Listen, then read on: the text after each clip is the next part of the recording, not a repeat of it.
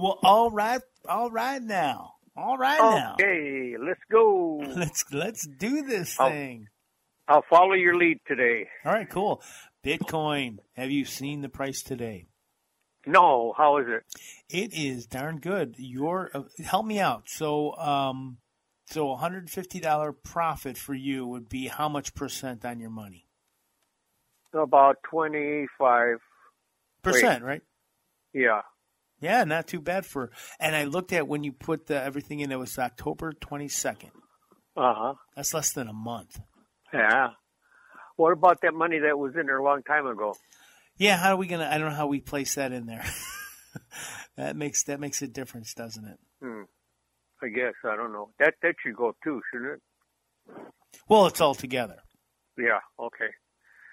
Okay, we'll figure it out someday. I'm not worried about it. Good. Conspiracy theories. So is it saving? Does this have to do with the money suck? I don't know. So conspiracy theory, um, proven supposedly from my source. Um, if I give you the initials T F, you know who I'm talking about, right? Uh-huh. I'm not saying it no. in there, too. Oh, you don't know who that is? No, T F, no. T, T. T is in Tom, but not Tom. No? You know, no. Anyway, he's a very big uh, conspiracy theorist, but he says it's proven. So I don't know if you heard about this thing with the election. What is going on? It's craziness. I've heard that, although I'm hearing that it – let me ask you this. I asked two people this question already today. Let's see if you answered the same thing. Have, you may never have had to take a standardized test. Did you ever have to take it where you'd have to circle in those dots? Yeah. On a sure. test? Okay, good. Yeah. And what did they always say to, for you to use? Uh, pencil. Exactly. And even th- weren't they even more more uh, descriptive with the pencil? I don't remember. All I remember was the pencil. You got to fill the whole thing in. And yes. if you're talking about, and I don't want to jump the gun. Go ahead. Tell me what you're thinking. No, saying. you're. You see, here's what I'm saying. That's exactly what I'm saying. What is the problem with with this this uh, election? It's the same thing as when you take a test. They say fill in the whole circle, and then everybody else that I asked said use a number two pencil. They were very mm-hmm. specific. Otherwise, your thing won't go through. Blah blah blah. And then it will. What is the problem with the election? You've heard about the Sharpies, right? Uh, I heard about the ball pen. Ballpoint pen, yes. Yeah, the ballpoint pen, the Sharpies. Yeah. Yeah. Let's let's standardize this, people. Whatever. I mean, this is the the smartest minds that are supposed to be taking care of this.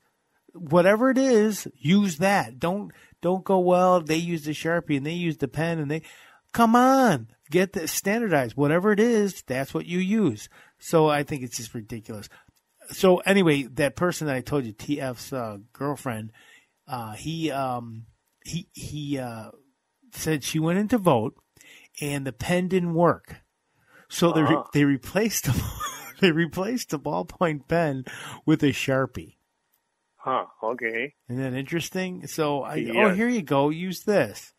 Who knows what's going on? But it's just kind of crazy. And I believe the Sharpie ones were the ones thrown out. But you're thinking the ballpoint pen ones are the ones that are thrown out.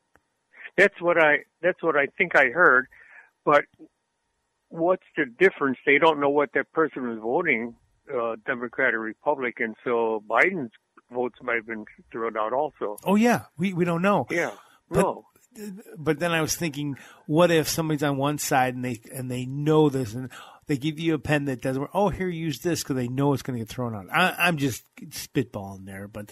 Yeah, uh, according to T F, it was uh, it was a proven thing. Now that's why it's a conspiracy. Yeah, ours is a ballpoint pen uh, that I remember right now, and I don't know what was legal or not legal, or what would work or would not work. But I'm thinking in the areas where Trump would probably win, they thought that Trump would probably win. That's where they would use the, uh, the ballpoint pens because they know there'd be more Trump votes than Biden votes, so they didn't have anything to lose.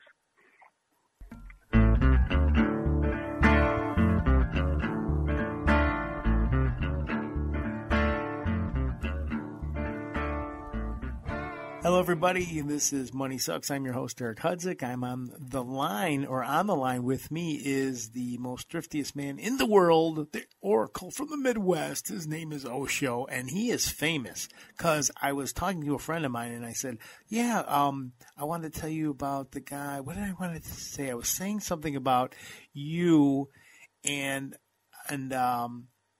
About about flying, I think we were talking about flying, and, and I said, you know, the guy that the fly. Oh, you you mean Osho? I'm like, yeah, that's the guy. So he knew because he listens to the show. So that's good. I got a I got a friend listening to the show. That's always fun. Good, great. I'm glad to hear that. Yeah, right. It's a it's a nice it's, it's a nice feeling. It's a nice feeling. Yeah. So once again, Bitcoin is up. Interesting stories on that. Um, one guy. I'm once again. The reason I got you involved in this is because I've heard nothing but positive, positive, positive. There's one guy that's saying the government's going to shut it down. Here's the problem with what he's saying. Now, he's a billionaire. So when a billionaire speaks, everybody listens. But just because you're a billionaire doesn't mean you're you're the, the brightest bulb in the uh, bunch. Because um, I think I think he's wrong. It can't be shut down because what government's going to shut it down? Is the U S going to shut it down? Is China going to shut it down? Is you know what I mean? There's so many governments, and one of the governments, China, by the way, is really embracing Bitcoin. I believe they're going to do a Bitcoin bond now with uh, uh, with Bitcoin. I believe you buy the bond with Bitcoin, and I believe you get Bitcoin when you're done with the bond. So you got that going. And I, I, I don't see how this guy has any leg to stand on. Oh, they're going to close it down. I don't think so.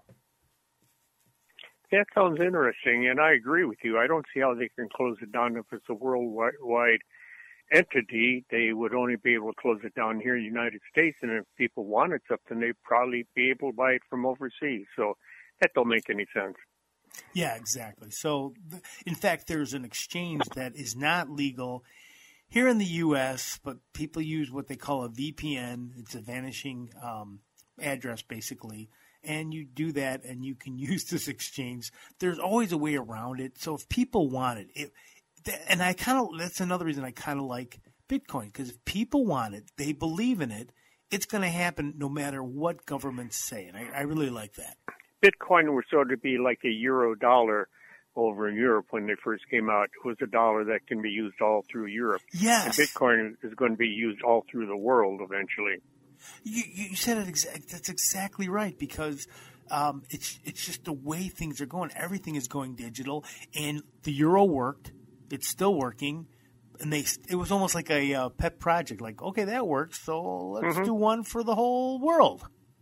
It's mm-hmm. time. Yeah, we're we're getting closer and closer and, and uh, tighten it and tighten it because of the world's getting smaller, not physically, but just uh, just uh, with with technology. It's just happening. You can't you can't get away from it, which is right now. I think it's a good thing. It it brings people people together right now when we're all apart.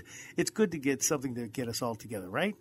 Mm-hmm. That's for sure. It's about time, and uh, we we have to do it. The world has to do it to survive. Yeah, exactly. So, um, money suck. I will uh, gotta share this with uh, everybody that's out there. We were talking about uh, one man's trash is another man's treasure. Um, you showed me a picture of this dusty, dirty, disgusting, not working pile of metal, and I saw it. And uh, first thing I'm thinking of, this thing is junk. I wouldn't want it. I wouldn't have any place to put it. Where it was was filled with just trash and dirt. And did you say it was half buried? Mm-hmm. Yes, it was.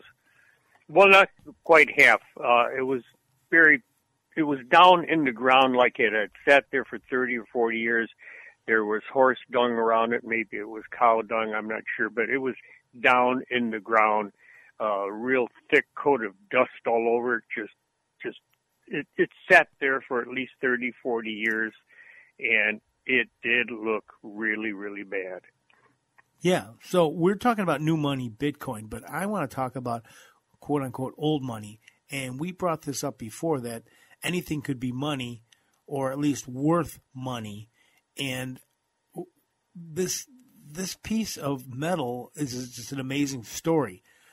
Um, it looks like nothing. W- what I'm trying to say to everybody is, look around. What does Grandma and Grandpa got? You know, you know, and uh, and if they yeah. give you, and you look at this thing and you go, well, I'm not going to use it. That's okay. You don't have to use it. Maybe you can sell it in the future if you hold on to it, or maybe it's worth something right now. And maybe it's not for you.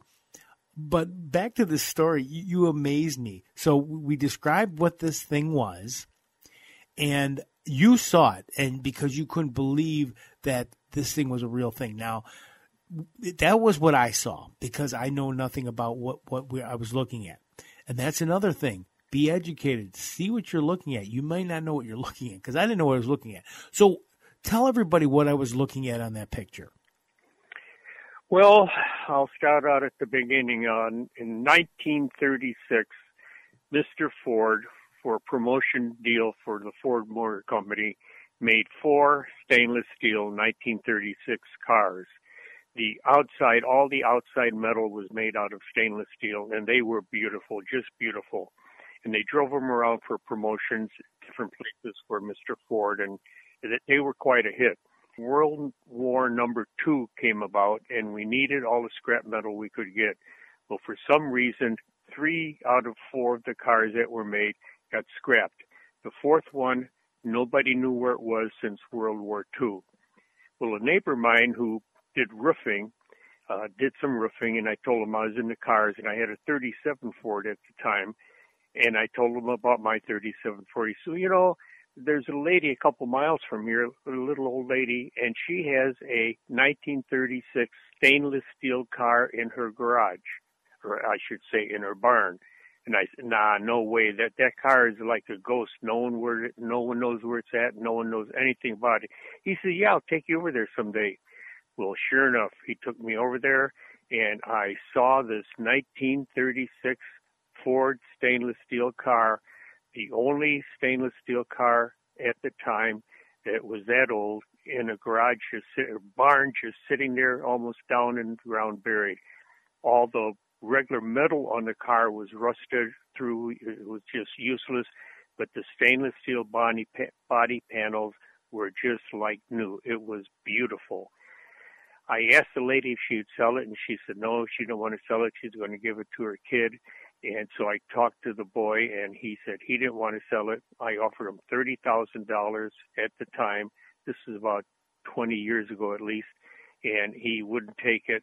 And I'm thinking, oh, my goodness, this car, one of a kind, museum piece, so much history, so much behind it, and I can't get it. And I was just just so sort of upset that I couldn't get it, but I was really glad that this car came or will be coming into the public view sometime in the future.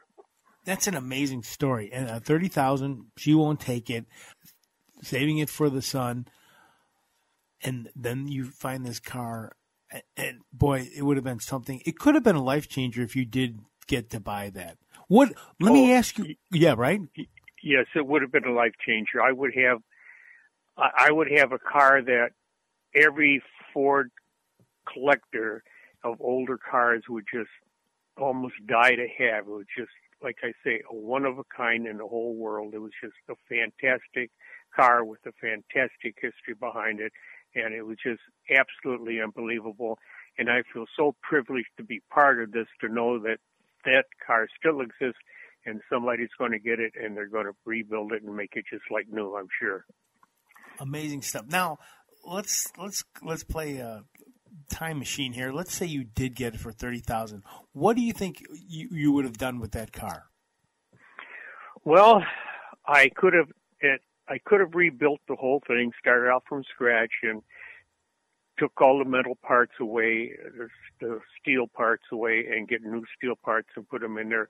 But my plan was to buy another thirty-six Ford. At the time, I could have got them for about ten thousand dollars, reconditioned, look exactly like new, and take the steel body parts off the one that I bought uh, for parts, and then put the stainless steel around it, and I'd have a completely car, complete done, looks like brand new, right from the factory, and I would have been able to drive it very, very soon, and very, very, very good. You, you would have drove it? Oh, yes, I would have drove it. I think so. I'm not sure. I don't have the means at the time to put it up on a trailer or inside a truck. So I don't know. Come to think of it, that, that thing would have been priceless. If exactly. That's what I'm like thinking. That. Yeah, yeah. But then also to be able to drive it and show it off, uh, I don't know. It, it's uh, it's it's beyond my, my imagination what I would do or what someone would do with it. I, I wouldn't want to just sit it somewhere and have just people look at it. it it's a useful thing. I I was into antique cars, and every one I rebuilt, I drove because that's what they're made to do. True, true. I don't know, Eric. That's a fantastic question that I would have to really ponder over. And, and of course, no one ever knows what someone would do until the event happens. Yeah. See, now with me, I, I'm thinking total investment, because you're talking about, like you said, it was priceless. It was a ghost car. Nobody knew it existed. It's pretty much the only one that's ever existed. And that is an amazing feat. We have um, car auctions that happen here, and they tell stories similar to that, but usually not quite. I mean, it's it's unfathomable. Fathomable? Fathomable. You know the word. It's unbelievable, because they had uh, Cobra. You know, the Cobra. And that's kind of a limited thing. And those go for half a million, a million. Mm-hmm. So this car that you were going to drive could have been, I don't know, a million to five million dollar car maybe. Now here's an interesting part too. You were going to update it, which I would think you would do that too. Do you think that would diminish the, the value at all? I I don't think so. I think uh, uh, that that's another thing that I'd have to ponder at the time. I think if I got parts and put it back together, restored it, it's not much different than getting parts from a car that's already built and put in there, because I'd have to get parts that weren't part of the car anyhow, because all the original parts that were in there that were steel and, and the mohair seats and all of that, they, they were useless. Talking about worth money, that car, if I owned it, it was worth nothing until I sold it. In fact, it was a liability until I sold it. The only way I could probably have it as an asset if I put it someplace where people paid to look at it, or people paid me to take a ride in it. Otherwise, it's a liability. I have to buy insurance. I have to place to put it. I have to be real careful, et cetera, et cetera, et cetera. And it will cost me a lot more money to operate it and keep it going, whether I have it in a truck or a trailer to take to a show. And when you go to a show to show off your car, you usually have to pay them to get in the show, uh, unless my car was so unique that a fair or a car show would pay me to come over so they could advertise, see the one and only stainless steel Ford. Yeah, right. I mean, the one and only. It boggles the mind, because usually cars are limited and there's a few here and there. Uh, I remember a Mustang. It was on a show. They were looking for it. I think it was one of five. And, of course, two of them were gone, and then they had like three. And the lady knew what she had, kind of, but then they redid it, and uh, I'm sure they did very well with that. And they, I mean, when they knew that about this, they really went uh, above and beyond, driving a few states with a trailer ready to pick it up, got cash in hand. I mean, they really wanted this car, and they knew what they were getting. Just an mm-hmm. amazing, amazing story. So, once again, if you find something and you don't know what it is, look it up. What would your recommendation be uh, for looking it up? How would you do it, like, real fast, to, just to see what you have? There's a couple mag- magazines that you can buy, and one is sort of like the uh, Kelly Blue Book, and it has the price of the old cars and what they're worth. And gold cars are judged by a, a scale of one to ten. Uh, some are one to five. And one being the best and five or ten being the least best, and they tell you what price for each car. But if you look at a car, you really have to know what you're doing, because a car is defective. Know they could oh, be so broken, they can be and you so don't know defective. What's broken up. Oh, okay, yeah. yes, yes, yes. So many things, and and so and usually an old car, it can be like that because it's an old car, or somebody just can cosmetically make it look good, or it's still, but the driving train and transmission, et cetera, et cetera, can be all worn out. So you just never know. In fact, when we would go out and look at an old car to purchase it, a couple of friends and myself, uh, we would look underneath the car. We wouldn't look at the car. We would look underneath and, and inside the engine and, and see how that was all rebuilt and redone. And then you know that you would fairly know better that the whole car was in good shape. All right, top three things to look for when looking at a car. Now, I bought one on Craigslist. A few months later, the radiator went on it. I don't know whether that was a defect and the guy sold it to me like that, or and he knew there was like a hairline crack, and um, and that I had to totally replace the engine. I just bought the thing, and I just couldn't let it just go to, to junk because it needed, but it needed a whole new engine. It, it was one of those things where it was, maybe I should, maybe I shouldn't, but I went the way I went, and so far it's been okay. For you, for our audience, what would be the top three things to do? If you're buying a car on Craigslist, you don't know a whole lot about cars, what give us top three things you would look for. Now, you, of course, you said to look underneath. I'm guessing that that's one of them. Well, it depends on what kind of car you're buying. Are you talking about a show car or just a regular car off the street that I would, you need for transportation? I'm glad you brought that up. I'd say just for transportation because, man, am I right? Everybody wants a car that's dependable. They want that car to work. They don't want it to be broken in, in the next two months. So let's go with that. Passenger car, top three things to look for to avoid a money suck. Okay. One would be the mileage. If it's high mileage, you know that the car's been used a lot and maybe abused. Who knows? And then you look at the owner. If he's a little old man or a little old lady, you probably know that the car has not been abused. And then when you run the car, listen to the engine noise. And I know I'm up to three on that one. But check the exhaust to make sure there's no smoke or anything coming out the exhaust.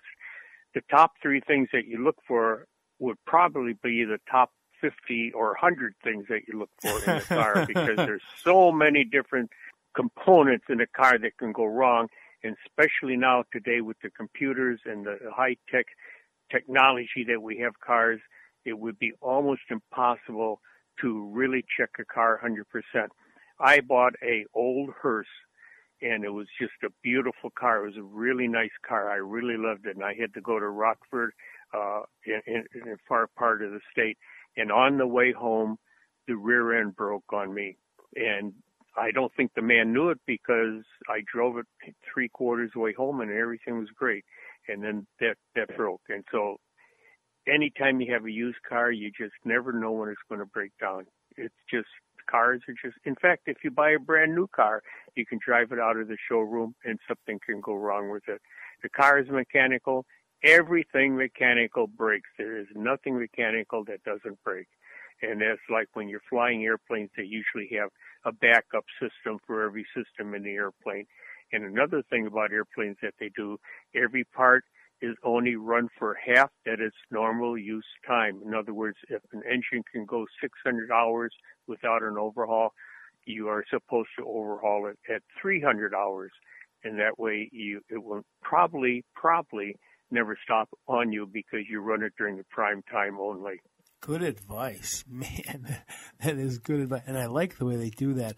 That would get expensive with a car. Let's see. So you got fifty thousand miles on your tires. I'll stop them at twenty-five. That would be great to do, but it, it must, it, it would get very expensive.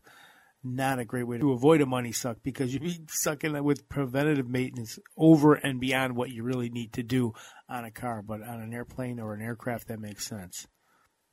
Well, I'm just thinking that just off the top of my mind here, some people that might do it, and I don't know if it's law or not, but an ambulance might do it, a police car might do it uh, because they don't want to get stuck someplace. And I can't think of any other cars. The president's car, they probably do it with, with him and his car. They probably do that quite a bit. I know all hospitals use it, use that theory too. Half its useful time, and then they get rid of it and get a new one in. Yeah, smart thing to do with something that you have to rely on. So on that note, if you uh, have the money and and you want to save money, maybe preventative is good. Get that oil changed. Get the uh, tires checked. And if you got time to do that stuff, do it. And even if you don't have time, you should do it and save yourself from going to the mechanic because that's when you start uh, paying some serious bucks, and you do not do not avoid a money suck. my, my mind wanders all the time, so I'm going to throw in this little thing. If you think about baseball, football, basketball, almost all the sports, they pay a player half its useful life. So almost all sports people stop at forty or fifty because their useful life playing basketball, football, baseball is over. Oh, that's interesting. Yeah, I, I didn't think of it that way, because when they retire, yeah, they're they're young men. They're still very athletic, but they're at the, they're they're on their way down, right? Mm-hmm. Yeah, another machine that can break down and and have problems before life is over for that machine. All right. On to our topic that I said we would uh, kind of visit, the history of money part two.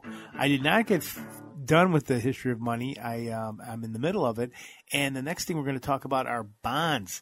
So the emperors, the uh, leaders uh, would tax people, as you know, and um, they couldn't get enough money to wage wars because they wanted to uh, get somebody's land. They wanted kingdoms. They wanted farming land, they whatever they wanted. So what they did is they started with bonds, and then bonds uh, were bought by wealthy merchants and such, and they would make money on that.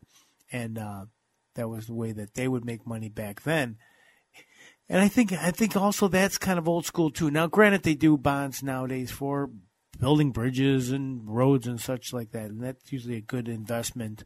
And uh, that might be a way to avoid a money suck, and that's the way they did it back in the day. So that's part two of the history of money. Real quick here, just for our listeners' sake, can you define or tell us what a bond is and how it works? I'm going to be quite honest here. I have never, except for U S saving bonds that I got for my birthday, I have never bought one. Now, have you ever purchased a bond? Uh, again, U S savings bonds. In fact, back in my day, it was war bonds, we called them. And in school, you would buy stamps and fill up this book with stamps. And then when the book was all filled up, you had one war bond right there. And that, that's what I, I purchased. Yeah. So on that note, I love the fact that with the new money, it's not about war. You can buy a bond, and you buy it with this new kind of currency, this new kind of money, and there's no wars involved. So I think that's definitely progress. Mm-hmm. So when you buy a bond, my bond was seventeen dollars and I think twenty-five cents. And then in five or ten years, it was worth twenty-five dollars. So you're buying a bond, you're, you're giving them money, and then after a certain amount of time, you get more money back, which was a good deal. Yeah. Um, the only problem with that back in the day was that tying up of money. And you know me, I don't like to tie up money. And the new way of what they call DeFi investing, you do that online and you do it without a bank. You do it through these entities, and uh, you're going to get to keep your money in that account, which is very exciting. You don't need – and speaking of accounts, you know, when you get a bank account, you have to give your address, your I D. With these DeFi things, you don't have to have an account, a bank account. You don't have to have an address.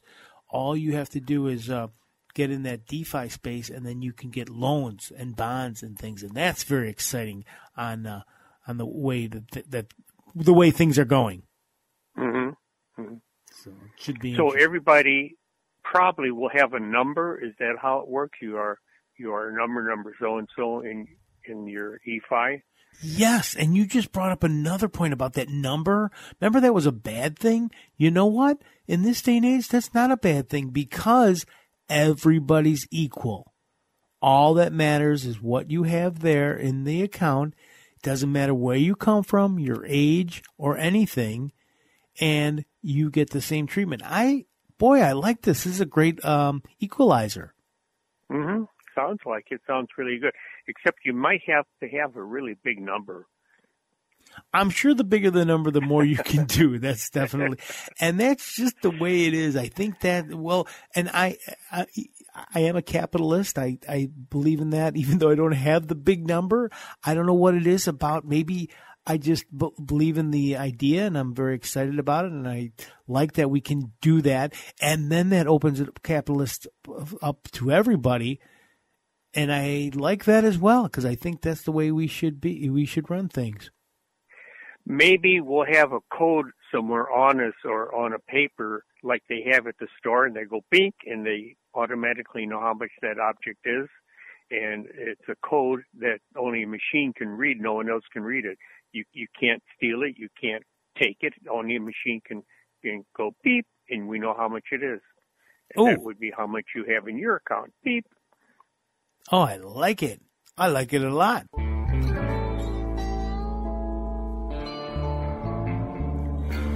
This has been uh, Money Sucks. I have been your host, Eric Hudzik, with Osho on the line. Also want to thank Terry Finnegan for this great music, who is also going to start a podcast, and we'll let you know about that in a little while when he gives me all the details. But otherwise, have a great day.